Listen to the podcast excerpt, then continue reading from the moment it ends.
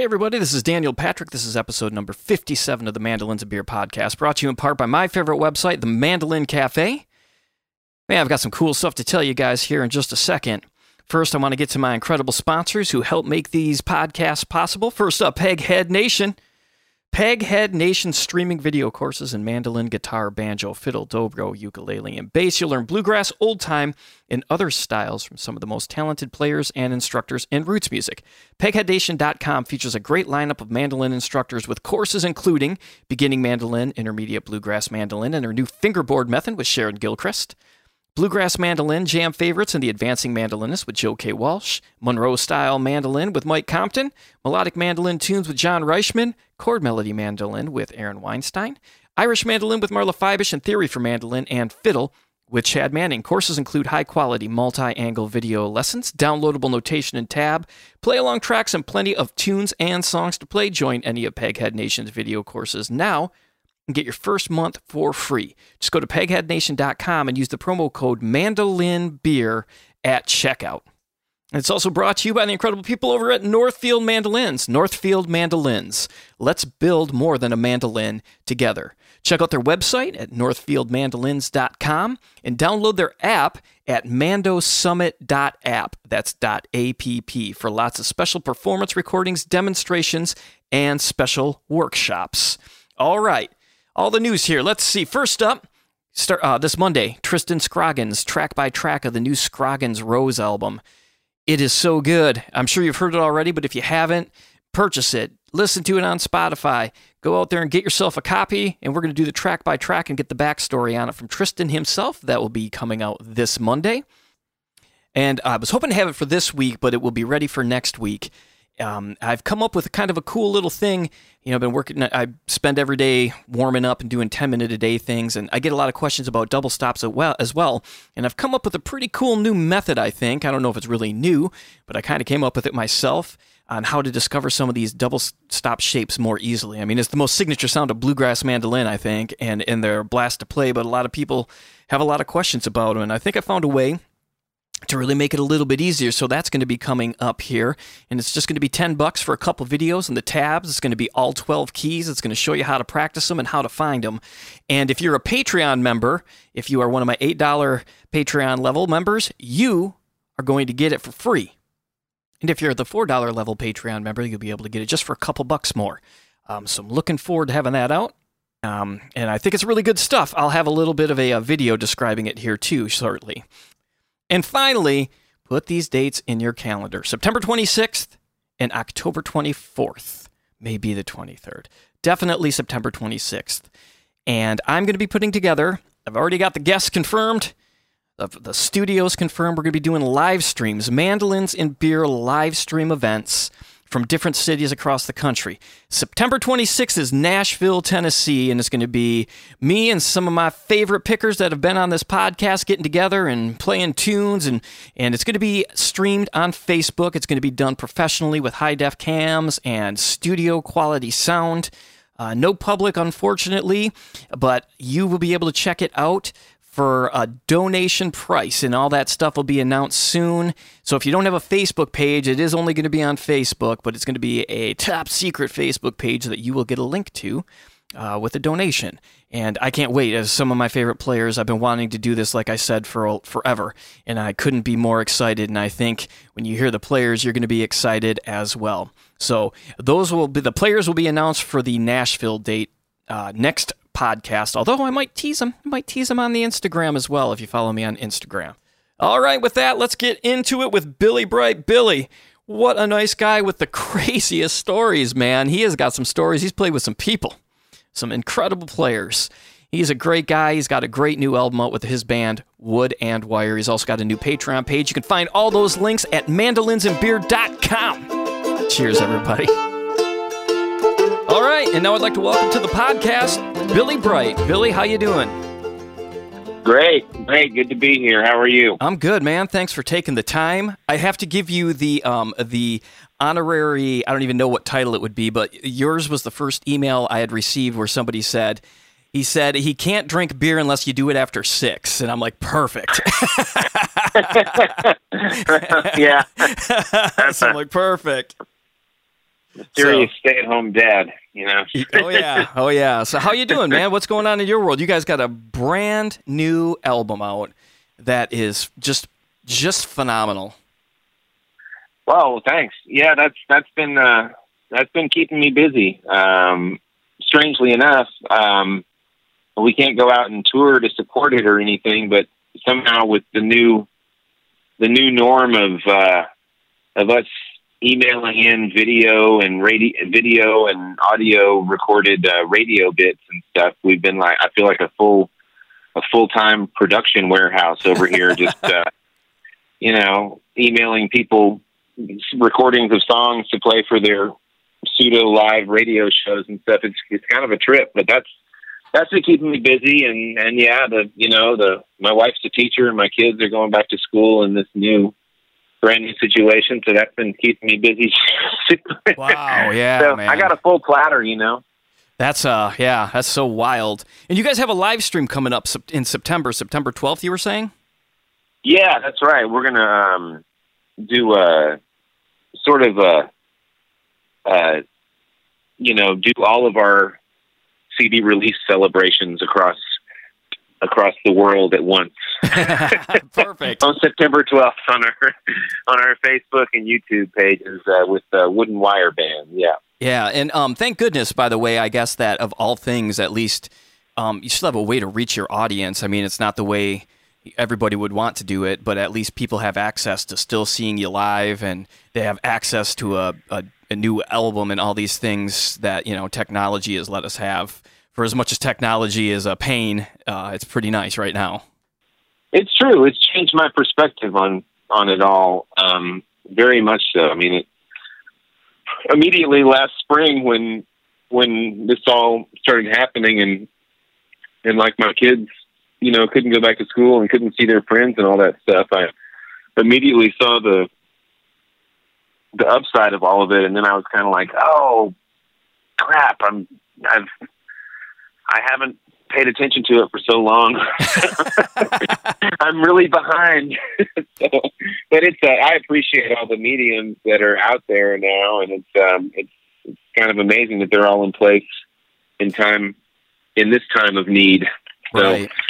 And we were talking yeah. too a little bit, kind of, kind of before we started recording about how this this mandolin community is has been so awesome and all the support. A lot of the like our friends and people we know who play this music and um, have been supporting and supportive. It's just like a great community of players that's really been helping a lot of these, a lot of people out. You know, it is. It's uh, the mandolin community is a really, um, really special group. I've I've I've noticed over over the years.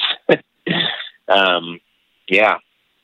So that's so. How did you uh, how did you find yourself part of the mandolin community?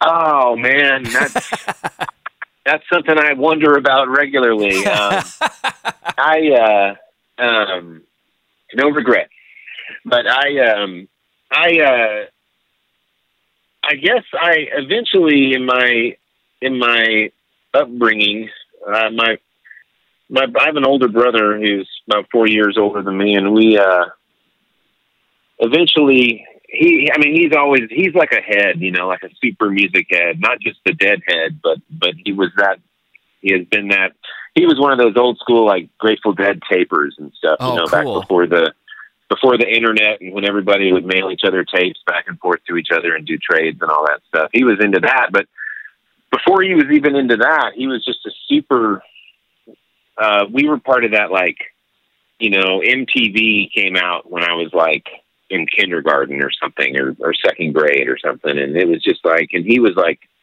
in seventh grade or something so he was always a super music head but anyway eventually at some point in time um after we got into rock and roll we went from punk to rock and roll to psychedelic rock and stuff and then right about all at once at the same time i got into um uh the Grateful Dead, and it was right when that Garcia Grisman album came out in the early 90s.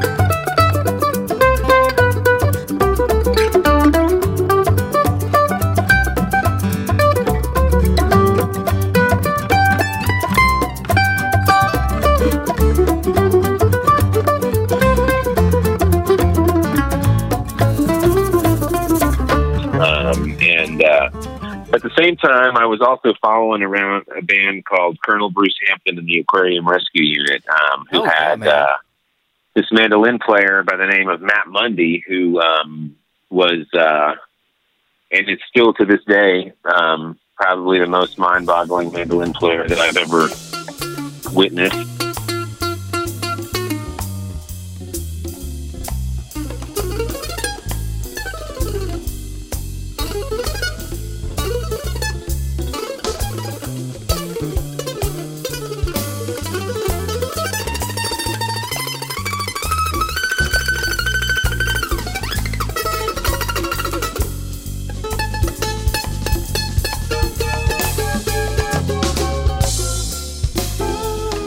Then also, right about the same time, the first time I ever got to see acoustic music live, and what really just sunk the last nail in the coffin for me was when I came to see my brother in Austin. I grew up in El Paso, Texas, but I, I came to visit my brother in, you know, sort of the cultural hub of Texas where he was living in Austin at that time, and um, went and saw the the Bad Livers play around 1992, and that was Oh, uh, oh yeah. The first time I ever saw a live banjo or upright bass or fiddle, and it was Danny Barnes and Mark Rubin and Ralph White, and playing in a tiny little club in Austin.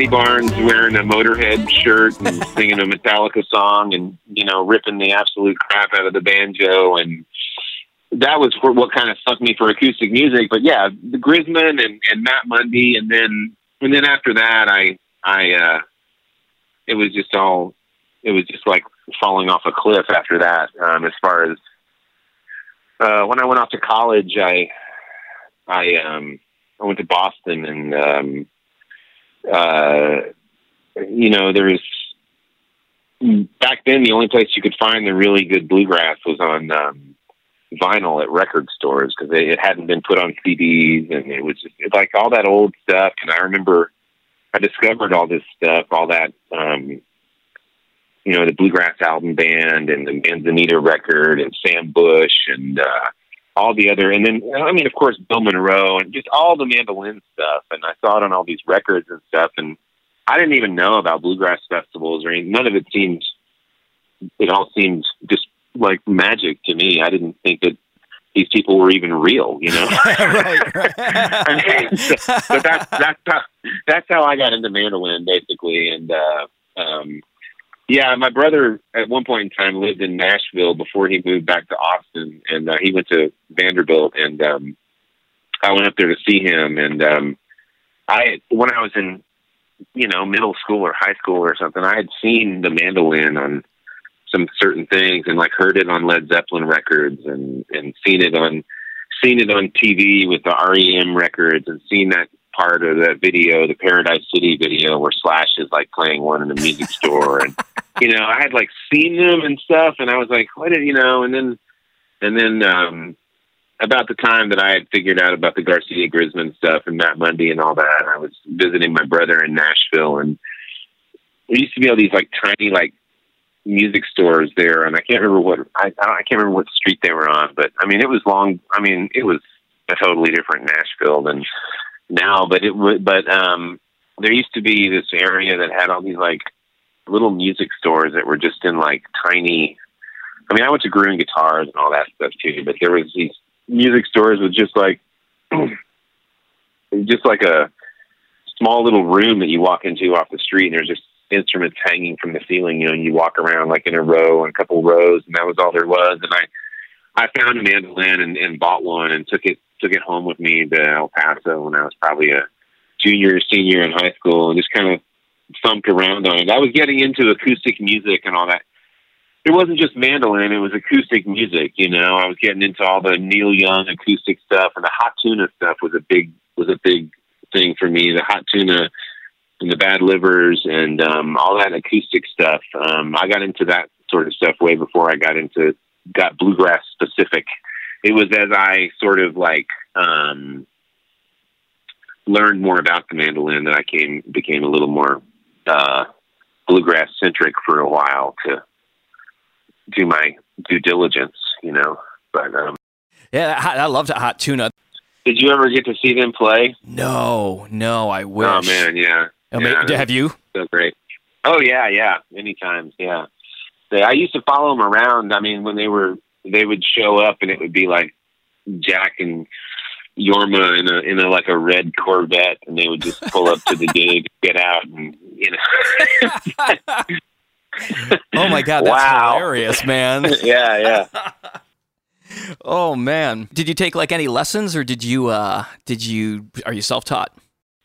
On the mandolin, um, well, I uh, I never really took lessons per se. Like I didn't have a mandolin instructor. I went to I went to Berklee to college, but it was it was um, it was way before they. Um, I mean, they didn't have a mandolin department. They didn't have any. I mean, the I've taught mandolin for years, years and years and years, and like I've in the in, in recent times since they have a bluegrass department there and all that stuff, I've had students who I've had to like, you know, uh, write write, write recommendation letters for, and who have told me all about how difficult it is to get in there, you know. And I, when I when I applied, it was like they were trying to get people to go there, and so it was like it was like ten questions, you know, um, and it was kind of like check, you know, how well you know the major scale, good, bad, or excellent. Oh, you get know? out of I didn't even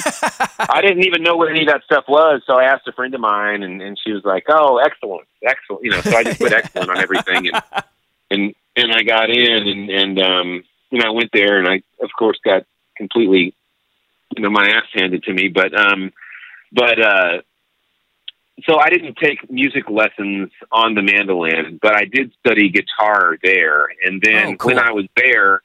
Yeah, when I was there, about a year of being there, um, I started a band um, with uh, with some of my uh, like the guys in my hall, and then well, I guess it was it was my second year being there or something. I went there for a year, took a year off, and then went back. And when I went back, I started a band, and it was called the Two High String Band.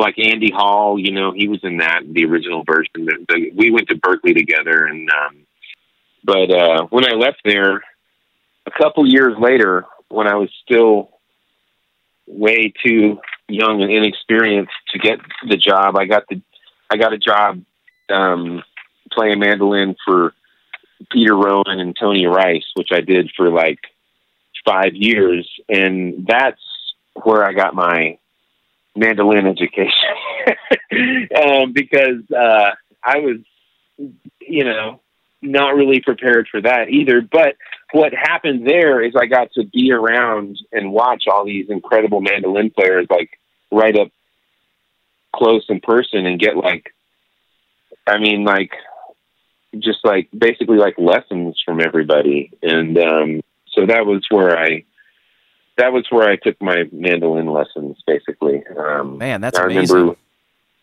Yeah, we used to do this. Um, you know, Rocky Grass has that Rocky Grass Academy or whatever. Yeah, yeah. Um, and whenever we would play Rocky Grass, which he did for like you know every year that I was playing with him, and um, Peter always did that. Uh, um, the Academy, he was like a mainstay there every year. He was one of the guys who was there every year, and he insisted that they hire his band as like, you know, they didn't hire us as instructors, but they hired us as like um, uh, roving, like teachers' assistants or whatever. And Mhm. so, so basically, I got to like teacher assist for you know, everybody from John Moore to Ronnie McCoury and Mike Marshall and Roland White and uh, um, God, you know, everybody. So it was like they would show it to me, and then I would have to go around and help the class show it, show it to the class. So it was like getting, you know, private lessons from all these guys Wow, for yeah. many years. Not to mention all the people that I ended up on stage with that I was, you know, uh, mortified to be on stage with as a mandolinist, such as you know, like Sam and um, and uh, but that you know they were all very. I mean, couldn't be nicer folks and more encouraging. So that was helpful too. That's crazy, man. So, uh, how, how did you how did you find how did you get that gig? That's I mean, like a pretty pretty select number of people who played with Tony Rice for uh, let alone five years. Right. Well, um, I, I, you know, I can't say that it was Tony that called me, but um, well, you But could. what happened- well, okay, Tony called me. He heard about me. Um, no, uh, so what happened was um, uh, I started playing with Peter, and Peter, about that same time, um, had started playing with Tony as a duet, and then, um, and then basically Peter was like, you know, told Tony, he's like, we should just, you know, integrate this band that I have into the into this duet and make it a quartet. And then and then we tried it and it was a it was a success. So it was kind of like it was kind of the deal there for a while, you know. Uh-huh. Um and that's how I ended up playing with Tony for that long, yeah. yeah. Um, wow. What's that yeah. like? Because that's I mean that's that's another level of bluegrass guitar playing right there. Well, it was incredible, you know. I mean, um, be- I mean, well, first of all, like, I mean, I, the reason that I met Peter is because I got into bluegrass through Garcia and Grisman, which of course led me immediately to Old and in the Way. Right. And, um, and so I was a complete Old and in the Way fanatic. And so when I moved to Austin in 1997, I saw that Peter was playing at the Cactus Cafe. And I went there and and um, you know waited after the show and and hung out with him and then I went out to Kerrville to see him. He was hanging out there and we went to dinner and he didn't have any money. He, he forgot his money, so I had to buy us dinner and then um and then and then I was up in Colorado a year later and uh or a few months later in the summer and and uh he um he was playing a show there and I had the night off so I went to check it out and he was playing solo and he remembered me and he was like, You bring your mandolin? I went and got my mandolin and, and we played and then you know, played the whole show with him and and then um a few months later um got the call from his agent to see if we wanted to go do uh, like a a tour. And um did that. And then at the end of that as he explains it he said something like well what do you have coming up? And i said something like oh i have i have no i have nothing in the future. And he says and that's that's when i knew we were going to play as a band or whatever oh my gosh, that's so cool. yeah, but so anyway, so I, pers- you know, I I met Peter, and then eventually it turned into that, and then the thing with Tony, and then yeah, I mean, I mean Tony, it, he's he. So I got into Old and in the Way, and then of course that led me to like the the David Grisman Quintet, and when Right. I when I first heard Tony Rice, it was like holy shit, and then I heard that Manzanita record, and it was like holy, you know, and then and then and then I got into the bluegrass album band and all that stuff. And that this all happened in the span of like, you know, a year or two. And then two years after that I was playing with Tony. So it was it was it was really really weird. I mean, it was really bizarre, but you know, he was a super nice guy and super um encouraging and uh and very cool. And so um musically speaking, I mean, playing playing with him, playing rhythm guitar. I mean, you you asked me where I if I ever took any mandolin lessons, and I didn't really take mandolin lessons, but I did take rhythm lessons from playing with him because uh, because you know I mean that's no that's no joke. I mean he could he can cut through basically anything with that rhythm guitar and make you play in time with him. You know, um, it was incredible. So and you know we were playing through microphones to really large audiences with really bad sound most of the time, not using in ears, nobody showing up for sound check, and people in the audience getting super off and yelling when they couldn't hear Tony's guitar. I mean, being on stage in that situation was it was challenging because you couldn't hear anything. We weren't plugged in, so I didn't. I never had like a. I remember what always happened every single night. Um, oh. Was you know I get tuned up backstage and we weren't plugged in, so you didn't. And we didn't have these clip-on tuners. You know what I mean? right, there, right. there was no tuners, and um, we would get tuned up backstage, and then walk on stage. And of course, um, and I was, I, I was playing this old, this really awesome mandolin I have, but it's like um, it's like really sensitive to weather and heat and light and I mean, you know, just temperatures and stuff like that. And we'd walk out on stage and it would just hit, get under those lights and immediately just like go out of tune, you know, and, um, and, uh, no tuners or nothing. And, and so it was just, uh, there's a lot of challenging situations there. I remember, I remember Tony once said he was like, Oh, you know, Sam, Sam Bush, one thing about Sam, he's always in tune. I was like, oh, damn him. Well, he's plugged into that Boss tuner, you know. I mean, right, like, I mean, I know he has a good ear, but for God's sake, he's plugged in. yeah. Oh, that's great. Oh my gosh, I can't imagine the stress of people screaming because they can't hear Tony Rice's guitar. Oh my gosh. Well, that was, you know, he was like, uh, he was kind of like, like, uh, people were, I mean, as we know, because I was one of them, I, but I never got to see him play live before I was playing on stage with him. Um, but, uh, I didn't think, I mean, he's another one of those persons that I didn't think was, could be real, you know what I mean? And, um, uh, and then, you know, a couple of years later there I was on stage, but yeah, I mean, people were fanatical about, about him. I mean, I mean, uh, you know, for, with good reason. He, he's, he, uh, he rewrote the book. Right, right. you know, so yeah.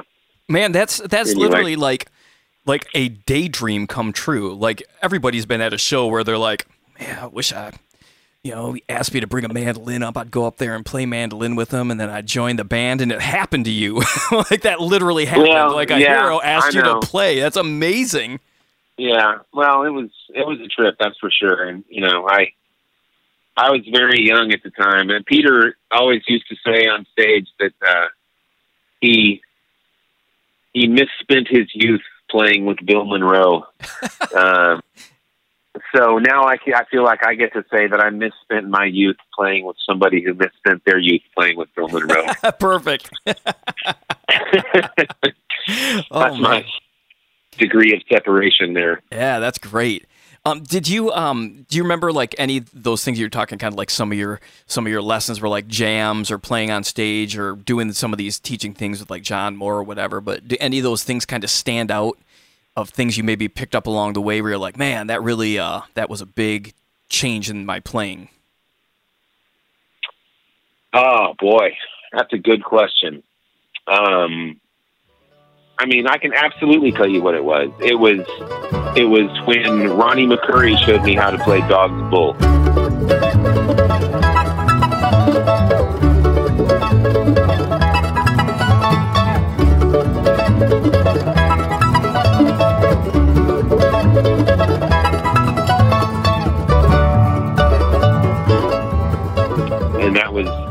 That was it, you know, because it was like that that sound that that Grisman sound. It's like um, it's when I connected the dots between when I realized that Grisman Grisman's sound is so different from Bill Monroe's, yet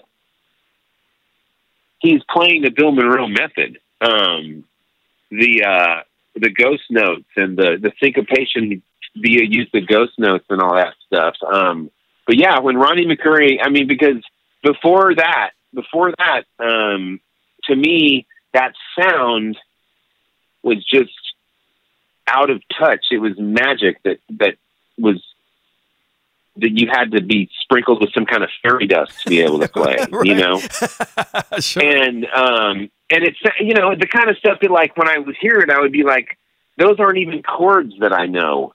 Those aren't even notes that I know.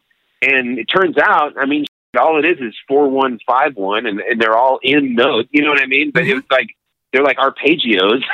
but Right, right. that was a very pivotal moment, um, for sure. Let's talk about the Alan Munde uh, experience. What was that like? Uh, that's one of my favorite albums. Him and the it's out of, long out of print, but the Sam Bush Alan Munde. Uh, Oh yeah, it's yeah. just one of my sure. favorites. Uh, with Alan, I'm it's I'm fortunate where I live. I live in a town called well, I live between Wimberley and Fischer, Texas, but my address says that I live in Wimberley, but it's right between Austin and San Antonio. But it's been a historically a place where people that a lot of artists that work the Austin music scene can live more affordably sure. And it's out in the sticks. So I think you know, I think there's a lot of people that work in in music and stuff, kind of like like to live. I mean, a lot of people like to live in town too, but it seems like a lot of people like to live outside of town as well. And Alan, when he was still teaching at the Bluegrass College in Levelland, he he was married to the. I mean, he's still married, but his wife lived here because she taught in San Marcos, and so he would come and come home to Wimberley whenever he was out of school, you know, and and he started calling me to come over to jams. And basically, I mean, he's like my neighbor, you know. And I mean, Sarah Jarosz is my neighbor. She, you know, I I first started working with her on the mandolin when she was nine years old, and Oh, holy cow! Cool, man. Pa- Paul Glasse lives in Wimberley now too. And so, you know, it's like a, it's like a, um, uh, I don't know. It's a, it's kind of like a.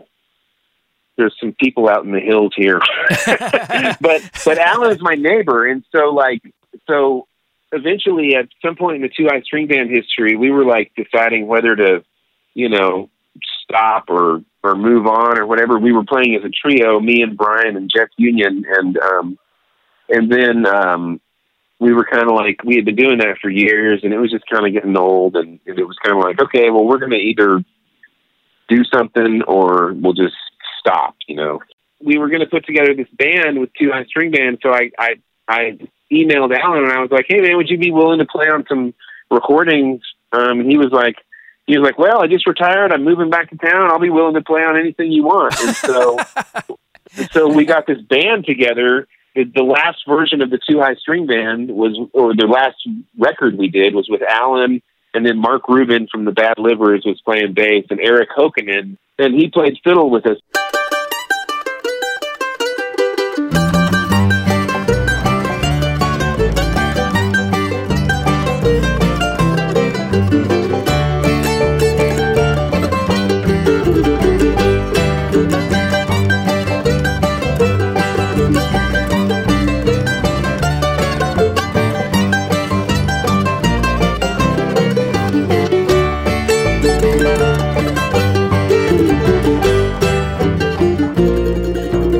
Had this badass six piece bluegrass band for a couple years there with Alan playing mandolin, and then that sort of crumbled apart. And then eventually he he approached me and was like, "Hey man, let's just we should just do."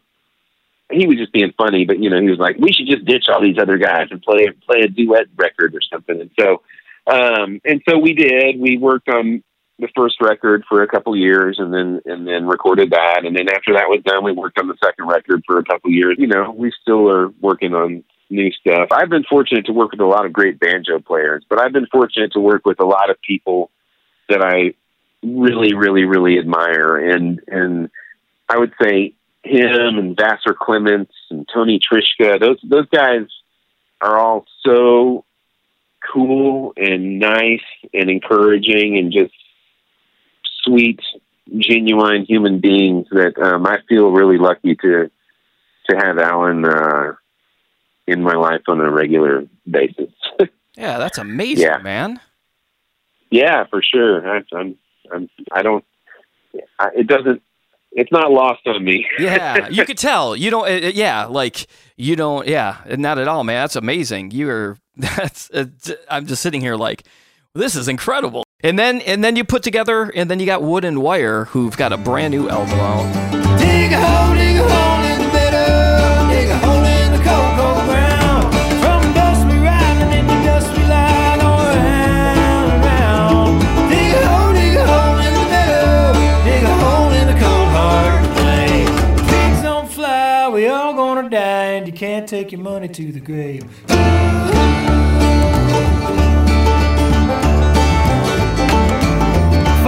no matter where it goes from here. And dude, it is it is one of those albums that like I would I can imagine just hearing at like a hang with somebody and like, have you guys have you heard this album? It's just one of those albums that's just so good. The songs are great. It's it's um easy to listen to and it just seems like an album that somebody would turn somebody else onto and you'd be like, holy cow. Oh wow, cool, man. Well, I, that's great to hear. You know, it's it's definitely a lot of heart and soul went into that. It's uh, but you know, you get lost in the process. So so you you get to a point where you you got to get it. You got to hear that from somebody who's never listened to it before. so I appreciate you saying that. Yeah, man. Well, dude, Yeah. it's just like it's got songs. It's got it's got stories. It's got it's got like soul and vibe. Nice, man. Well, that's great to hear. Really, truly. How how long have you guys been working on it? Did it get pushed back at all because of any of the uh, of the current circumstances, or did it come out as planned? Well, no, actually, um, I mean, there's a little bit of a wild story involved there, but I don't know if it's necessary in the description here. But um, we were we we were fortunate in that we were sort of on the tail end of the sort of booking process of our last record. Our last record had come out in I don't know, 2018 or the February of 2018, I think. And Mhm. so, you know, we were a couple years into it. And so it was kind of like, you know, we were ready for something new to put out there. And so we were already, we had already been in pre production working out the tunes and recording demos and stuff for, for a good while. And last, about last September, we decided to step on the gas and, and book some studio time over the, over last fall and winter. And um, we went in and recorded about 15 or 16 songs and um, and we had them all basically done and, and mixed by like February 26th. And um, and then our the guy who runs our record label went in for a medical procedure to have like a double lung transplant. Whoa! Um, and uh, and then like two weeks later, the COVID thing happened, and we were. I mean, everything was just like holy crap. You know, we were all just like floating in space, and then and then so a couple few weeks after that, we had a sort of a meeting, and we were like, well. I, you know, we had pl- we had planned on releasing it right about the time that we were going to release it. Right now, we were going to release it in this, you know, summer, late summer or fall of right now. Mhm. And um, and uh, last March, when all that stuff happened, we were kind of like, well, uh, I don't know what's going to happen now with with the COVID and with um, with Denby at the record label, and um, it was it was kind of like strange timing for a couple of things to coincide there. And then, like at the end of March, I think it was, I got this phone call from Denby, and he had he had gone through like five crazy weeks of this stuff, and he sounded just like his old. I mean, this is the same guy that I used to release records with Two High String Band with. I've been working with him for like twenty years. I've Oh, cool. done like six records with him. So, um, uh, so we're old old pals, and, and I got a call from him, and he was like, "Hey, man, how's it going?" You know, he sounded just like his old self. And I was like, "What is going on here?" And um, and then he was like, "Well, you know, what do you think? Should we put the should we should we do it?" And I was like, "I was like, man, I, I don't know what to do, but but um." but he was like, I think we should. I think it'll be a good time to do it. You know, I think it'll be good to get it out there. And, and we had a band meeting, and we all agreed that it was just, you know, why not? I mean, you know, why Yeah. Why not just give every give put something out there? It's you know, no reason to not let people hear a bunch of new music when it when we're all wondering what to do. Brushes up against boulders on Galveston Island sits my buddy John. He's been in the shop fixing up furniture damaged by floods that have come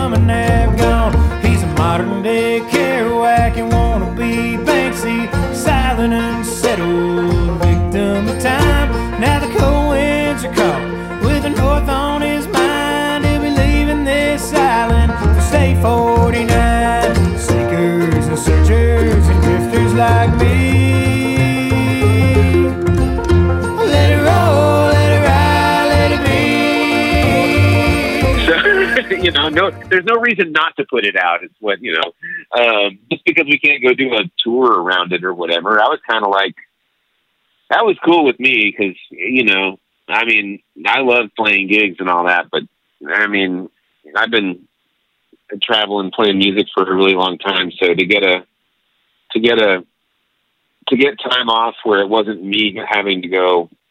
I want time off. I wasn't, you know. I mean, Right. I mean, financially, it's not the best thing that's ever happened to me, but but I will say that uh, I didn't see not being able to tour to support a record as a reason to not put one out. I guess we were fortunate that we had an album that was just just getting, you know, it had been finished to the point to where we could finish the rest of it via text by the engineer sending us final mixes and us going, ah, tweak this, tweak that, and then getting it. You know what I mean? Yeah, doing the rest, the last, the last tweaks through the through the WeTransfer. The the mandolin sounds would does go back to uh, to the tone we were talking a little bit earlier. Um, your mandolin tone is so good. You've got a real like a real classic vintage sort Keep of on tone.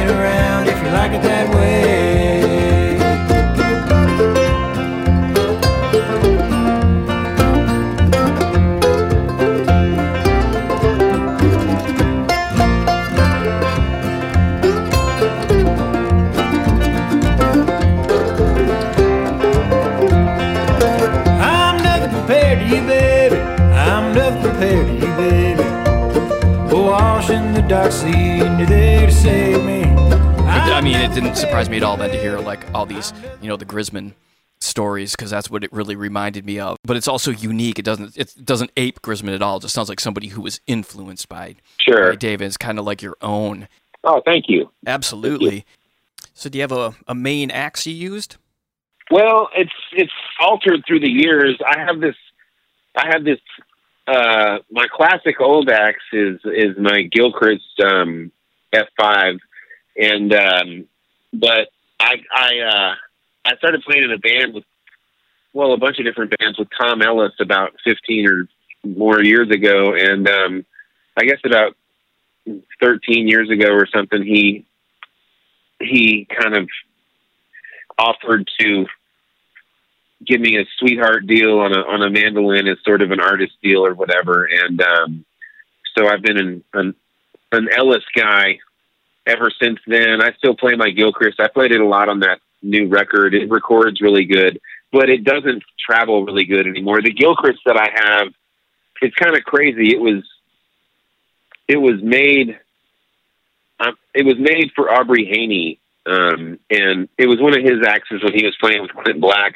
But then it was in some studio fire in Nashville, and the guy who was playing, the guy who was playing banjo for the Two High String Band at the time, this was like 1997, I think, and um, he uh, he was Charlie Derrington was his brother-in-law, and so. Um, this mandolin was in a studio fire in Nashville, and it came into Charlie Derrington's shop, and he's you know who he is, right? Yeah, He's yeah. Like the guy, yeah, and um, of course, but um, but he so he he he like rebuilt it, and then um, I was able to acquire it from him through David um, before it went on the marketplace, and I got it for like you know not Gilchrist prices. right, right. and, and, yeah. and um and so uh I mean like way not Gilchrist prices. And so so that one has been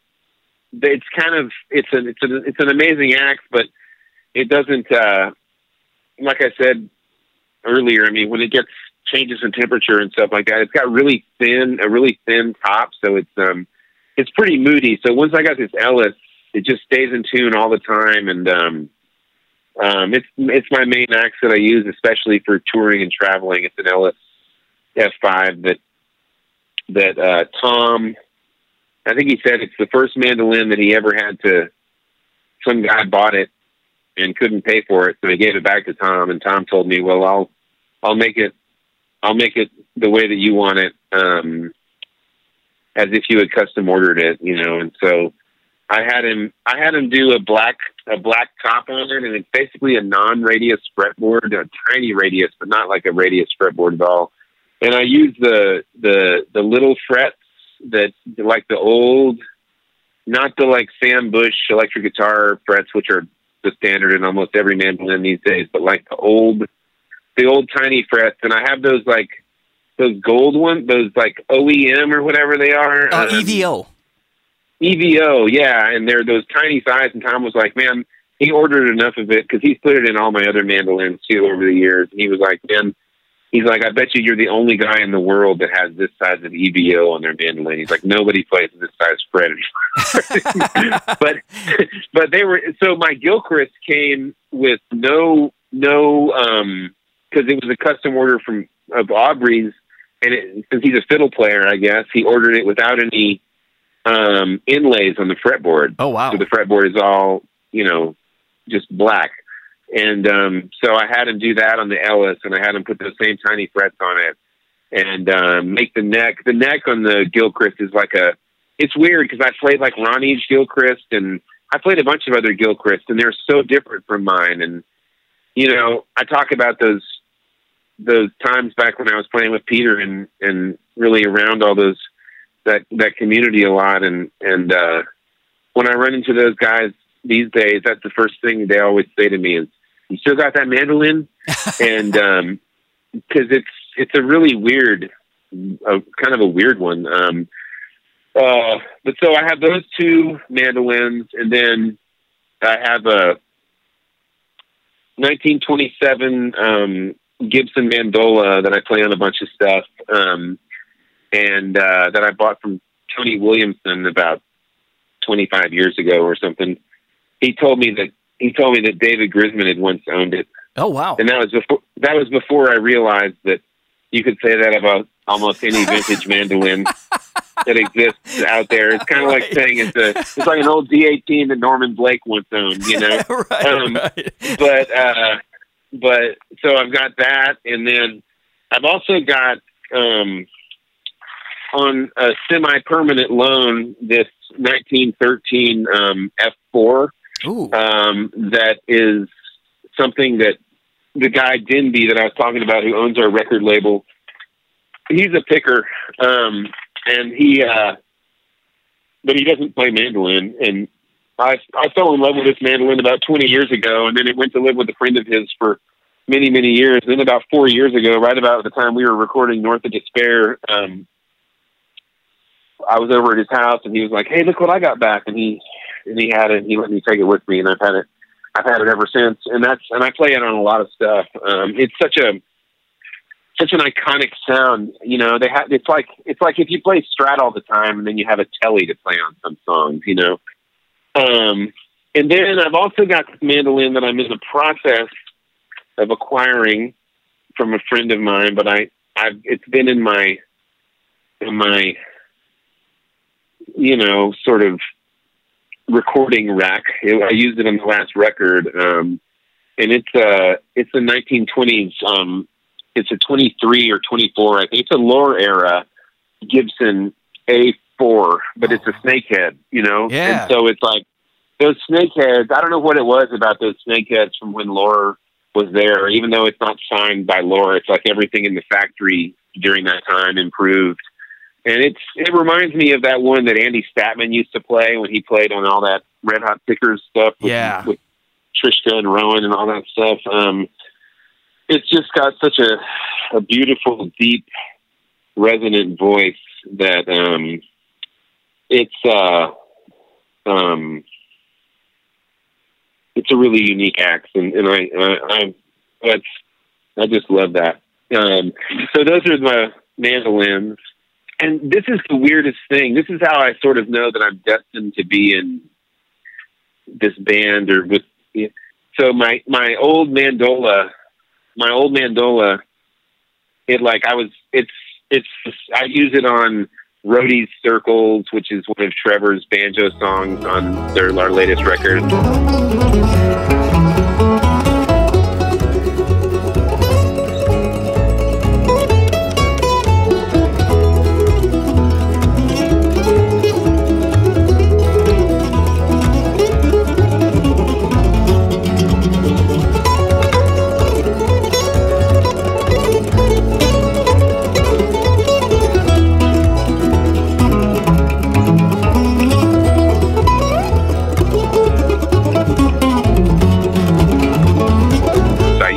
Pigs. I use it on uh, several other songs in our set, and definitely in the new stuff. And um, and um, you know, everybody made fun of me when I first started bringing it into the band. Oh, you mandola, you know, and, and then and then you know, it turned out to be a, uh, you know, part of the part of the deal. But but so it was. It's a 1927. It has one of those old cases, and the case was I I.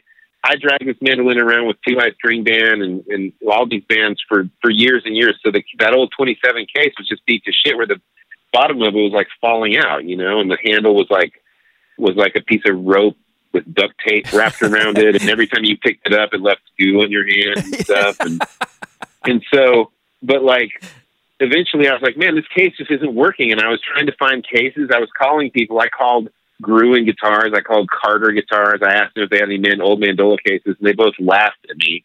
And um, you know, and and then and then and then so so like and then Tony, our our lead singer and guitar player, one day he was just like, oh, I think I have a mando- mandola case in my closet, and it turns out he has this case in his closet. He doesn't have a mandola. He's never had a mandola. He doesn't have a mandolin. He, I mean, he actually we met. He was an old mandolin student of mine, but he doesn't have a mandolin. But he has this mandola case that perfectly fits my mandola. So That is odd. That's isn't that bizarre? isn't that bizarre? that so anyway. It's like somebody owed him like twenty bucks. Like, you want a case? Well, Right. Yeah, I guess it's- I'm not going to get twenty bucks. yeah. Well, man, I got time for two more questions here for you. Um, this All right. dude, you have got great stories. it's just like, just when I'm like, wow, I couldn't have a cooler story. Well, then I got this Gilchrist that had been in a studio fire, and then Derrington. And I'm like, jeez, man, it's so cool. oh man, I love it. And then your mandolin, suddenly, a guy's got a mandola case. it's awesome.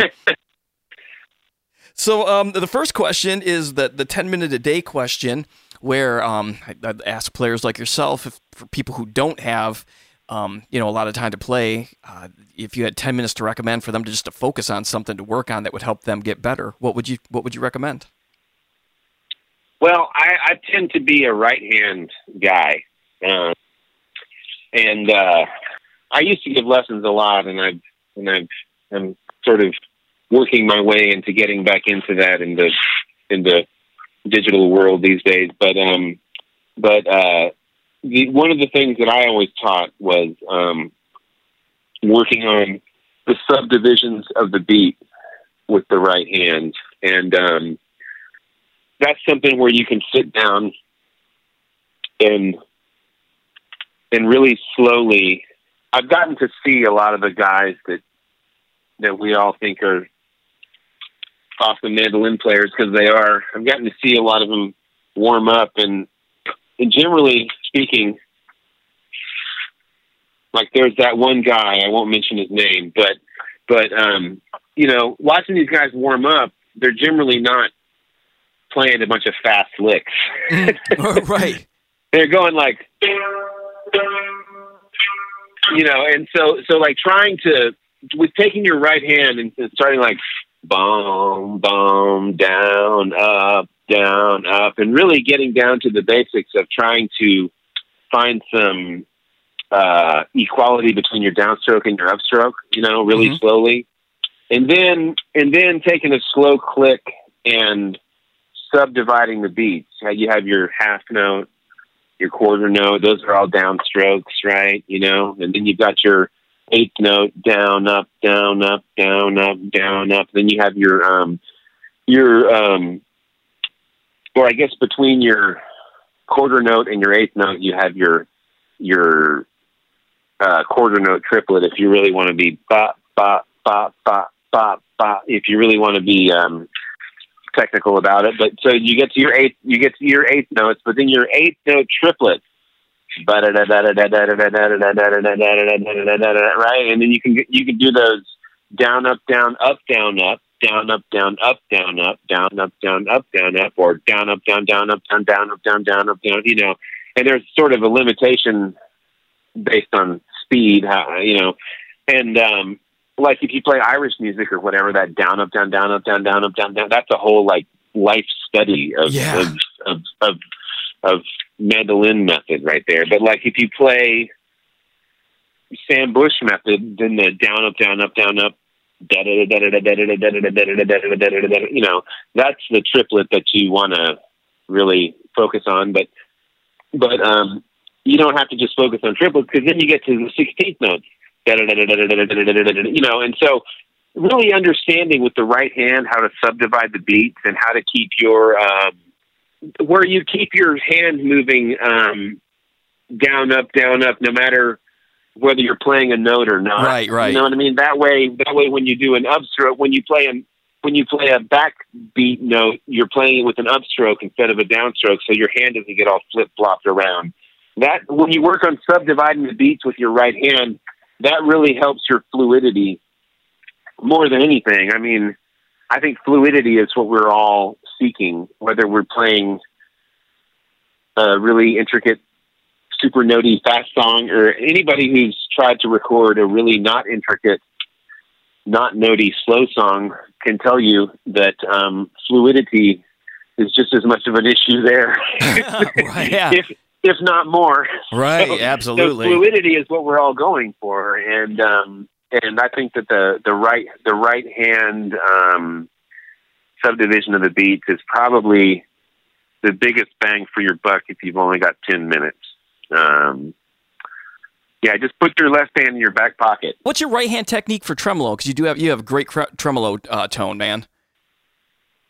Ah, I mean, I guess that's probably a, a, a bit of a longer question than a um uh than than you know ten minute a day question, Well, but but I, I look, I've, I, it's not a question that I haven't been asked before. I mean, you know, giving lessons, it's kind of like mandolin lessons.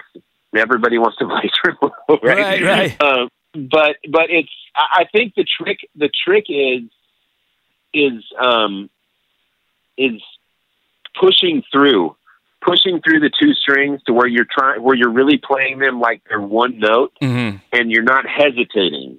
Um, and and and then you know, and then like you know, the way that you dig in with your wrist and the way that you can alter the angle of the pick, those are all things that are like the microscopic uh, sort of like tone altering things, sort of like the volume and tone knob on a Telecaster. right, be right. you know those are like those are your controls and um yeah the the digging in thing with tremolo is is is uh is very important but also not the other trick is you can't um you can't bear down on your pick with your fingers. You have to keep the pick um looser than you would think um uh because if you hold the pick tight, then it starts to get that brittle sound. You know what I mean? Absolutely. The pick, the pick has to have a little give to it. Um, it's uh,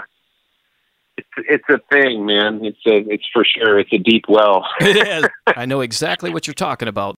You know, I will say the thing the thing that I've the thing that I've enjoyed about playing plugged in is that it's let me find the happy medium between playing too hard and not playing too hard. because when I was playing not plugged in, I was really a lot of the time sort of limiting what I could do by the by power, you know, just banging the crap out of it to get to get the volume and the tone. And, I, and I'm glad that I had that experience because it did help me with tone development and stuff. Because in the perfect situation, when you're playing through a microphone and you're in a wonderful environment for that, it's there's nothing better, and there's nothing better for for finding that beautiful spot for for developing the tone. But you know, it has been nice to play with a mic and a pickup and be able to kind of just like play.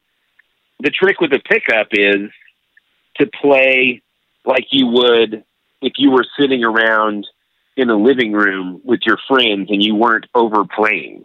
You know, that's the that that's the trick with a pickup. You have to take advantage of what it's offering, which is being able to play light, but you don't want to play too light to where your tone suffers. right, exactly. you know what I mean? Because it's like a there's a there's a trade off there. You don't want to play too light, but you get if playing too hard of a pickup is is is raunchy and um but it, it it enables you to be able to play light like you would if you were sitting around picking in a picking circle um and uh that's that's a nice thing about it that's the key i think with that Nice. And that leads us to the final question. It is a beer question. And do you have a favorite beer? Oh man i i do i um i've got a lot of them Oh yeah, Um, let's hear a couple, man. oh well, I mean, I'll, I'll give you a couple that I that I've been enjoying. Um, I mean, of course, being from Texas, a good old standard is the Lone Star. But um, but what I really like is my local brewery in Blanco, Texas, um, makes many many great beers. Their name is Real Ale Brewing, and um, the latest that I've been enjoying from them is called Fresh Kicks. It's their hazy hazy IPA, and um, I've been loving that. I also like the Deschutes Little Squeezy and the the the you know Sierra Nevada. That's an old. I mean, back in the old days when microbreweries were first coming around, they were the only ones that knew knew what to do, and um, that old pale ale was um, was a classic. But I like their uh, what is that one they have now? The um, uh, hazy little thing. That's that's good. Yeah, it's real good. I've been liking these hazy IPAs the last couple of years. I don't know why. Yeah, I've been on a real like um I just played a brewery actually. I played a live gig not too long ago at a brewery. Eh, We were about 30 feet away from anybody, so it was nice and safe. But they had a mango IPA that I cannot get Oh, yeah. enough of, man. Holy cow. Well, see, that's the thing. Like these people have, th- these breweries have. I don't know if you remember the early '90s when the brewery kits were going out all over every small town in America, and every everywhere had a had a brewery, and they were all like incredibly horrible. Yeah. But um, yeah. but like totally. but like now now these folks have figured out like all these great and so now i'm like drinking these like strawberry kiwi beers things that i would have never touched and they're like really good yeah so i know what you're saying man it's it's uh it's uh it's awesome Yeah, it is, man. you know it's like it's like effects used on a mandolin in a very Yes. subtle way That's right. they just bring out the beauty Yeah, you can enhance it or ruin it. It's all Right, real easy. exactly, it's all about exactly. taste. the ball is in your court yeah man that's right Well, man, so congratulations on the brand new album. It's it's incredible. The live stream is September 12th, and uh, everybody should tune into that. So I'll post all the links to your stuff. And um, Cool. dude, thank you for doing the podcast. Awesome. Yeah, man, my pleasure. Let me throw one more thing out there. I'm Yeah. putting together, uh, I'm at the last stages of putting together a sort of a mandolin instruction uh, Patreon page and uh, and all that that I'm I've been putting together uh, content for over the last couple weeks or months or whatever it's been. So that's about to come out in the next 24 hours or so. Oh, so cool, if you're man. looking for if you're looking for some mandolin stuff, you can find me find me there too. Awesome. So, uh, Shoot me that link when you get it. When I post all this, I'll be sure to put a link on my website and on all the things that I put out there. oh, great! That's awesome. Yeah. Well, it's been great talking to you, and um, cheers. Cheers to you, man. Thank you so much. And thank you guys for listening. Thank you to Billy once again for doing the podcast. His brand new album's incredible. Uh, what a what a nice guy. Talk about stories. Holy cow. Incredible. Um, next week, Monday, Tristan Scroggins' track by track episode will be out. Looking forward to y'all hearing that. He's got a great album uh, with the Scroggins Rose Project. So check that out in the meantime and hear the backstory Monday. Cheers, everybody. Thank you.